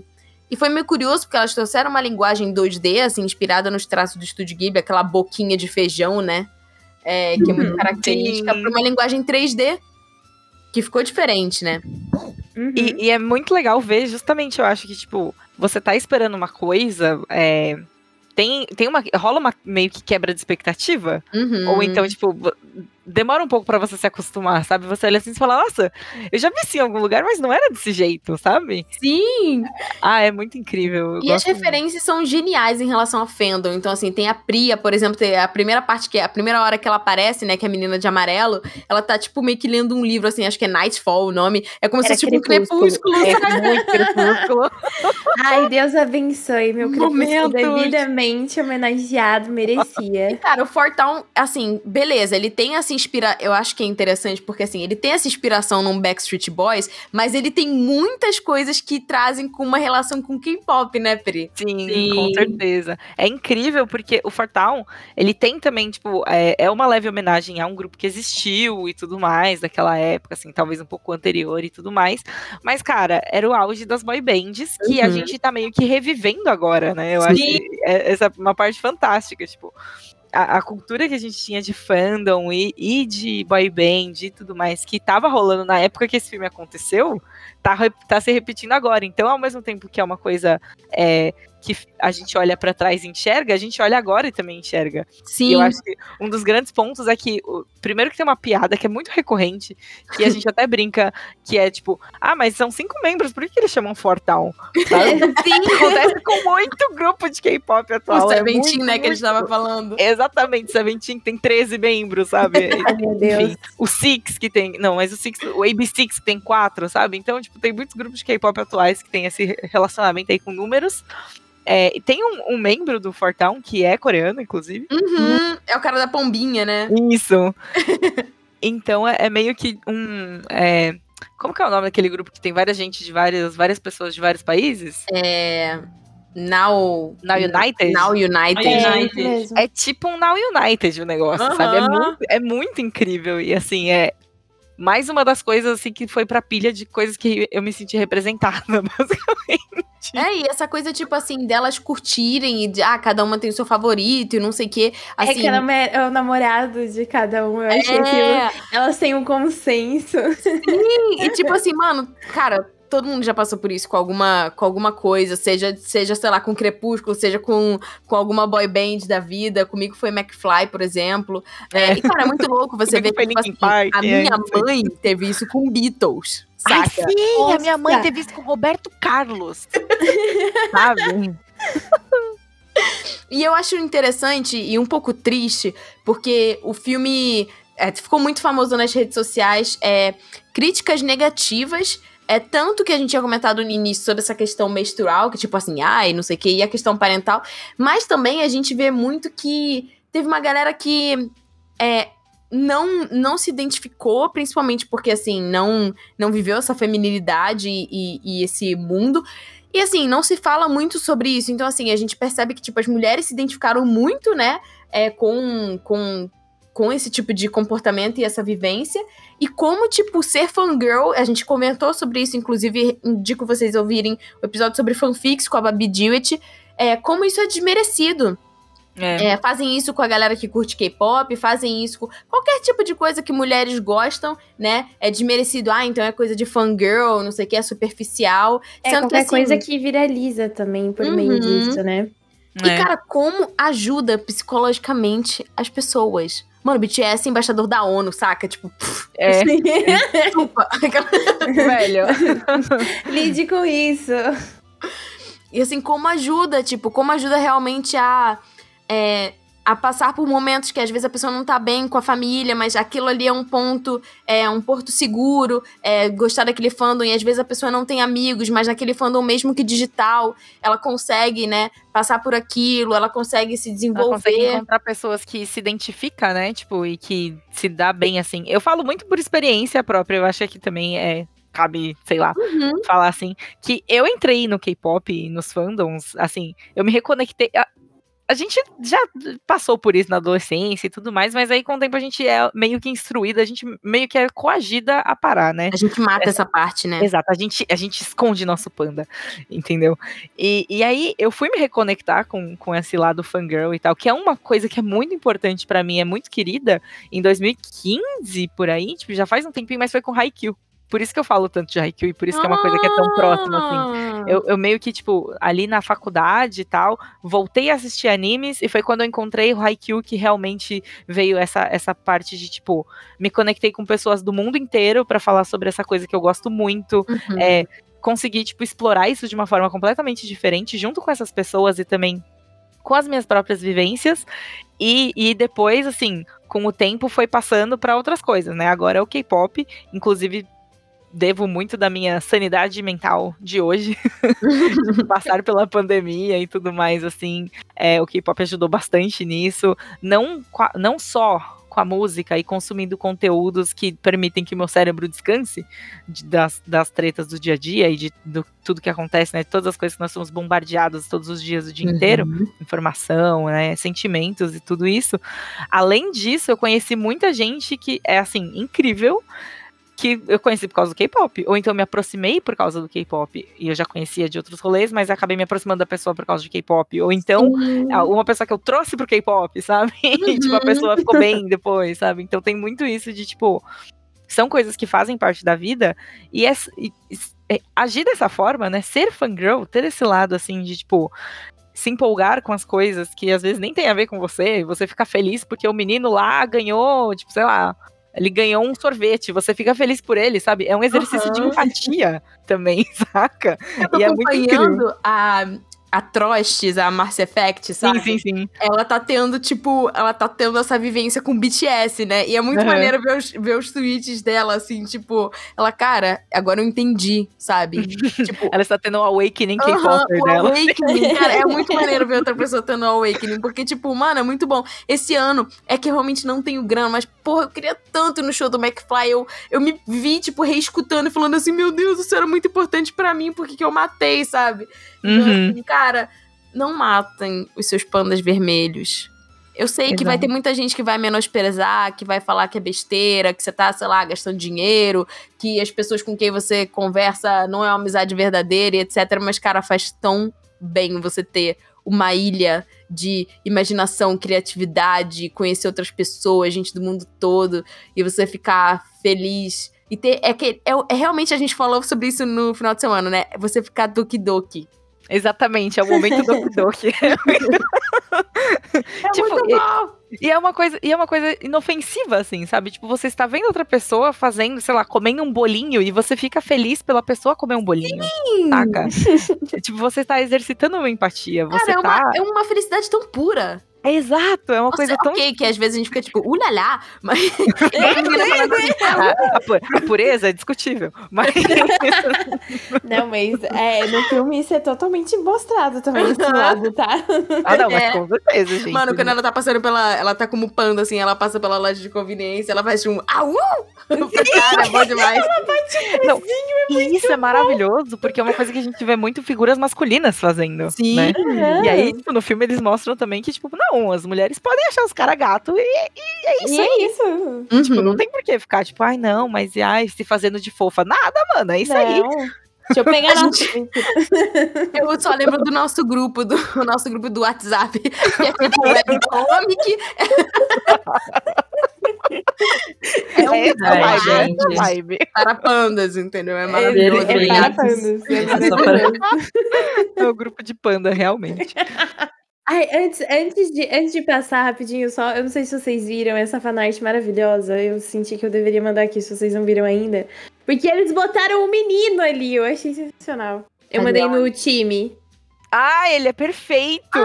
Sim, a gente precisa muito falar sobre esse menino, porque assim, cara, ele fazia bullying com a Meili e tal. E aí no Aquele final você de- descobre. que Ele só é queria ser amiguinho. Quem desdenha quer comprar. Ele queria Exatamente. comprar amizade, no caso. Exatamente, ele só não sabia como interagir. E, tipo, menino- meninos também são incentivados desde cedo a agir daquela forma, né? Uhum. A ser hostil. Aí, tipo, ai, não posso abraçar, não posso ter um panda interior, tipo, não posso abraçar as coisas que eu gosto. Tipo, eles não ele não poderia gostar daquilo, daquele jeito, saca? Sim. Sim. E é muito não, fora incrível. os rótulos que ele ia receber se vazasse que ele gosta daquilo, né? E ele, ele recebeu aí exatamente esse abraço das meninas. Quando as meninas viram que ele gostava da mesma coisa que elas, elas surtaram de uma maneira Sim, muito única. Tipo assim, Foda-se o que você fez, você é um nós agora, vem aqui. E é legal que no, no fim do filme, elas têm aquela pulseirinha de amizade e ele. E ele. Eles, eles, tipo, não mostram com ênfase, mas ele tá usando também uma pulseirinha Sim. pra elas. Então, tipo, é muito bonitinho isso. Ele acaba se tornando ali parte daquele grupo pertencendo. E eu adoraria, sei lá, um spin-off, um curta de três minutos mostrando o tanto que a vida desse menino é, mudou, ou melhorou, ou quanto ele se encontrou com ele mesmo depois que. Contra as outras ele-. Exatamente. É. Mas é legal que ele abraçou também, né, o panda dele. E, tipo, Sim. muitas, mui- muitos estudos, assim, experiências mostram que muitas das vezes quem faz o bullying. Desculpa, bati no microfone. Que muitas das vezes quem faz o bullying é, tá reproduzindo com outra pessoa é, essa autorrejeição ou a rejeição que sofre do seu próprio núcleo familiar, enfim, né? Então. Como também é curativo, tipo, abraçar o, os outros, né? E como, tipo, Uhum. esse ciclo também se termina, né? belo, Sim, Bonito. maravilhoso. incrível, Que filme ótimo. maravilhoso. Assistam. Falar, falar sobre esse filme e reviver esses momentos do filme me traz muita felicidade. E agora a gente chegou na parte final, a gente podia falar sobre é, o filme por 5 mil horas. É, inclusive, temos nosso grupo de apoiadores pra gente poder surtar mais um pouco. Então, apoiadores, quando vocês escutarem esse cast antecipadamente, vamos surtar sobre. É, cuidado com os spoilers pra quem não viu lá no grupo, mas enfim, vamos, vamos aproveitar esse espaço pra gente surtar mais. Mas a gente Sim. trouxe algumas indicações é, sobre obras que se conectam ou com a temática do Turning Red ou, né, com fandoms que, que, que a gente curte. Então, eu vou pedir para as meninas é, falarem um pouquinho sobre cada uma o que colocou aí. Eu trouxe três indicações itas, que a primeira é uma obra que foi, assim, necessária pro meu amadurecimento. Eu não sei dizer quantas vezes a Ayazawa já deu tapas na minha cara, mas... Gostoso demais. Gostoso demais, pode bater mais se quiser. Mas Paradise Kiss tem aí essa questão da temática com é, a relação com a mãe, a descoberta sobre Uhum. você, sobre o que você quer fazer. Só que ele aí tem essa pegada um pouco mais adulta, porque a protagonista, que é a Yukari, ela tá ali naquele momento do ensino médio que ela precisa decidir o que ela quer pra vida dela. Inclusive, temos um podcast sobre Paradise Kiss, escutem. Surtamos muito também nesse podcast. Hum? E, e ele, ela tá nesse momento mais adulta aí, mas a gente pode claramente fazer um paralelo que no momento que a Yukari descobriu a Paradise Kiss, o panda dela se libertou. Sim! E, E- ela É. a mãe. Exatamente, ela também tem problema com a mãe, a mãe dela também tem aí essa questão é, do orgulho, eu te dei tudo, você precisa fazer isso tudo por mim. E eu acho que essa questão dentro de Paradise Kiss, esse amadurecimento aí da protagonista é muito bem trabalhado. Então, se você tá aí nessa fase do ensino médio, com essa pressão de que, ah, eu preciso decidir o que fazer da minha vida, eu recomendo muito vocês lerem a Yazawa no geral, não só Paradise Kiss, leiam a Yazawa, porque eu li nesse momento da minha vida e fez, assim, uma diferença absurda. E Paradise Kiss tem esse paralelo. É Araburu Kisetsu Otome do Muyo, que é, foi muito.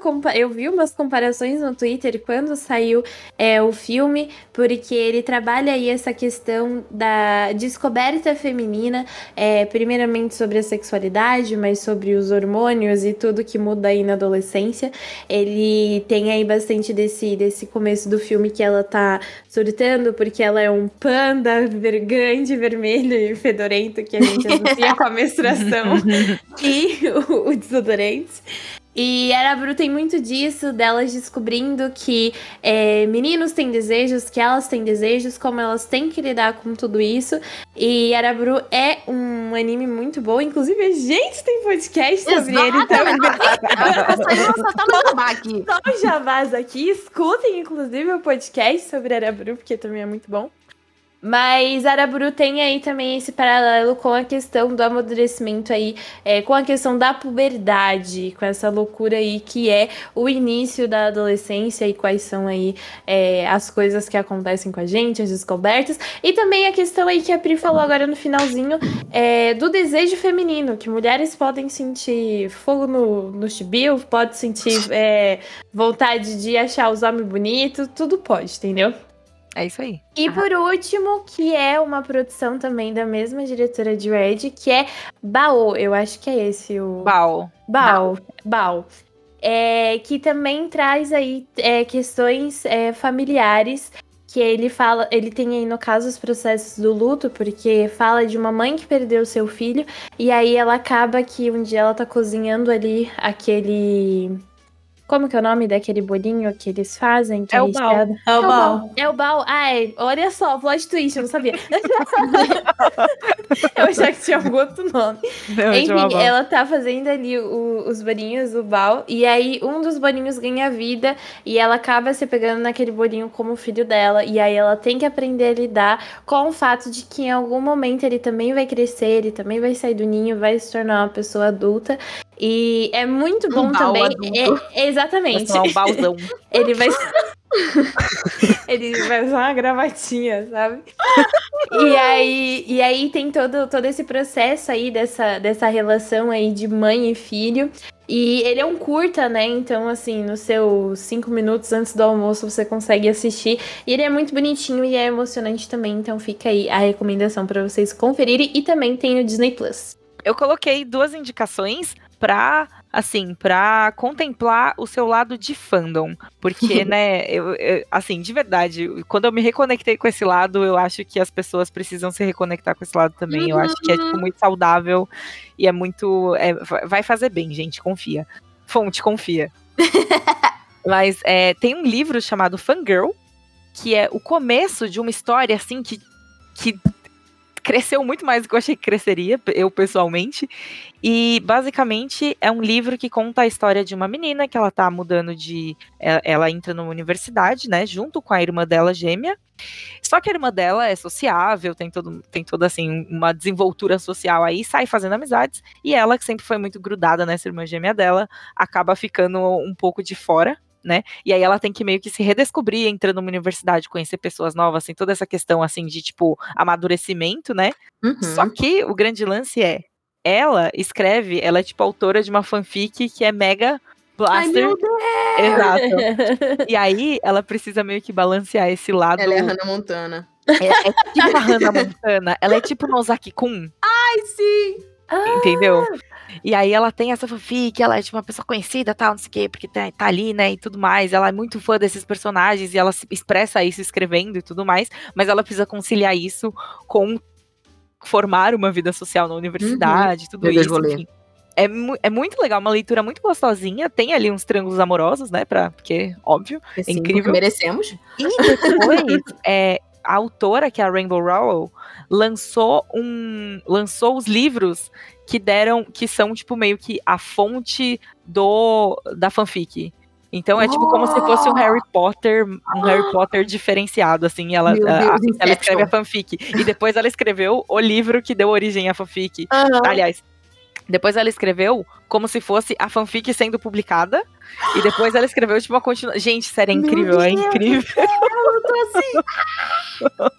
É muito legal. É muito legal. Foi um, um, livro assim que eu peguei emprestado de uma pessoa assim, tipo, ah, muito, muito casualmente, sabe?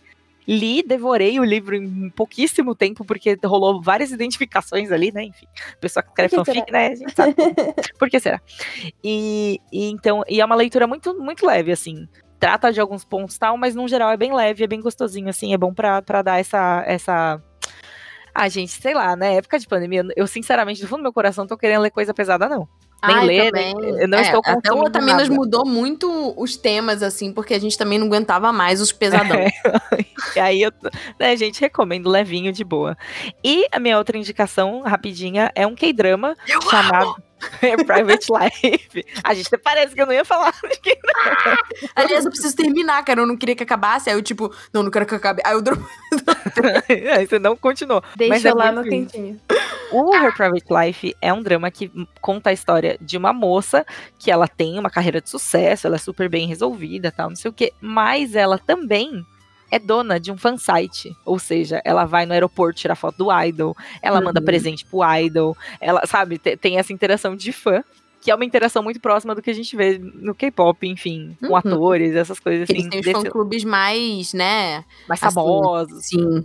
Mais assíduos, enfim, ela faz parte disso ela tem um, então ela precisa conciliar toda a vida profissional dela, que ela é uma excelente profissional, inclusive, mas ela precisa conciliar todo esse lado profissional com o lado fangirl. E é assim, é ridículo, é fantástico, é total abraçando o panda numa idade quando você saiu da adolescência uhum. já, sabe? É maravilhoso, é um drama incrível, que eu também não terminei de ver, mas eu tenho certeza que mas eu preciso terminar. E só a premissa dele, para mim, já tinha me vendido, sabe? Gente, Mas é genial é quando eles mostram, tipo, eles fazem um. Eles mostram ela no ambiente online de uma forma muito criativa, assim. Sim. Tipo, cara, é muito genial, assim. Ela, ela tá numa sala branca e aí em cima das pessoinhas, dos atores, tem tipo o nick deles, tá ligado? É como se ela estivesse dentro do ambiente digital. Cara, é muito genial, assim. Ah, é muito bom. E o cara é muito então, gato, senhor. Enfim. Pelo amor de Deus. Botei aqui na lista porque fiquei levemente curiosa. Ritinha! Uh, aquele primeiro livro, que eu vou repetir aqui o nome para quem perder. Que, para quem perdeu, que é o It Didn't Start With You, How He Narrated Family Trauma Shapes Who We Are and How to End the Cycle. Arrasou. E que eu já disse anteriormente que ele é bem. Infelizmente, mais uma vez, ele é inglês e ele, é, ele tem uma linguagem. Mas eu não achei a linguagem dele tão difícil.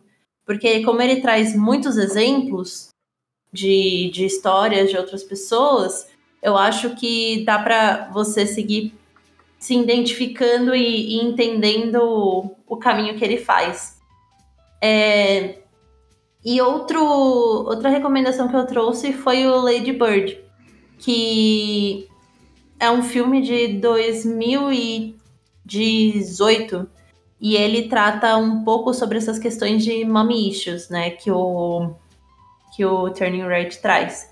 É, e aqui eu queria dizer um pouquinho sobre, tipo, mommy issues e daddy issues, que é só, tipo, quando a gente fala de daddy issues, muitas vezes tem a ver com um pai ausente. Então, a ausência de uma figura masculina na sua vida. E mommy issues, geralmente, acaba sendo sobre essa extrema presença da sua mãe na sua vida. Sufocante. É. Exato. E é algo que ela traz muito, que é da, da mãe dela é, na hora que ela encontra o caderno, na hora que ela que ela fica perseguindo a filha para que ela para entregar o absorvente. Uhum. É, então, eu acho que esse filme também acaba sendo um pouco mais pesado para quem se identifica com esse com esse problema, assim. Mas é sempre bom. Eu acho que é importante a gente identificar para poder tratar, sabe? Uhum. E essa. Opa, arrotei. Essas são as minhas recomendações. Arrotaminas online. Arrotaminas online. Ai. Bom, eu vou fazer parte do, do grupo jabazeiro da, da Sayumi. Não tem como não falar de otakices e pandas vermelhos sem citar a Gretzko. Ainda mais que é eu tenho certeza que a Gretzko influenciou é, de alguma forma essa questão de pandas vermelhos e rebeldia, né? É, até porque o, é, o, o, panda vermelho, ele, ele tem uma personalidade meio assim mesmo, o animal. Mas é, a Gretzko fala, fala bastante sobre realmente ter esses dois lados e ela ser uma trabalhadora e ela tem o lado dela heavy metal cantando scream no né, death metal no, no karaokê, então é muito legal. A gente tem um podcast sobre isso no Taminas. E outro, né, é, que é um filme do Estúdio Ghibli, que também inspirou, né? O Estúdio Ghibli inspirou bastante Turning Red, que é o conto da Princesa Kaguya. A gente também tem é, cast sobre esse filme e fala muito sobre essa questão, né, dessa. Da, da menina desabrochando e, e tendo a sua independência em relação às cobranças da família e, enfim, é, responsabilidades. Então, também é bem interessante. E é isso, temos um podcast. Espero que vocês tenham gostado. É, quero saber as opiniões de vocês que ouvintes que estão aí, é, que já viram o filme, é, o que, que ressoou com vocês. Se vocês quiserem contar causos, mandem para otaminascast.gmail.com. Não necessariamente o seu e-mail precisa ser lido, pode mandar e avisar que você quer a sua resposta em texto, que a gente te manda a resposta em texto. E se você quiser que ele seja lido, deixa bem claro para a gente poder ler nos recados que a gente está iniciando. Alguém tem algo a dizer? eu, queria, eu queria só, antes da gente fazer o abraço de panda, eu só queria agradecer a oportunidade e o convite de vir aqui falar com vocês sobre esse filme que eu amei tanto. Ai, foi o nosso prazer, é sempre incrível ter você aqui. Ah! Bom, pessoas que esqueceram de me seguir no começo do podcast, lembre-se de me seguir agora nas redes sociais, arroba Priganico, P-R-I-G-A-N-K-O, em todas as redes sociais, principalmente Twitter, é o que eu sou mais ativa, e Instagram de vez em quando. É, e é isso aí, tamo por aí. Muito obrigada, gente. Foi um prazer falar de, de pandas e de tudo aqui. Isso ia falar, é sempre bom falar com gente que a gente gosta, de coisas que a gente gosta e surtar juntas, e é isso aí. Fortão forever! For never, forever. Nossa, essa música, ela ficou em looping na minha cabeça. Agora ferrou, porque ela vai ficar mais eu, ainda. Deus abençoe. Quero terminar com ela, pelo amor de Jesus. Obrigada. é isso. Beijo.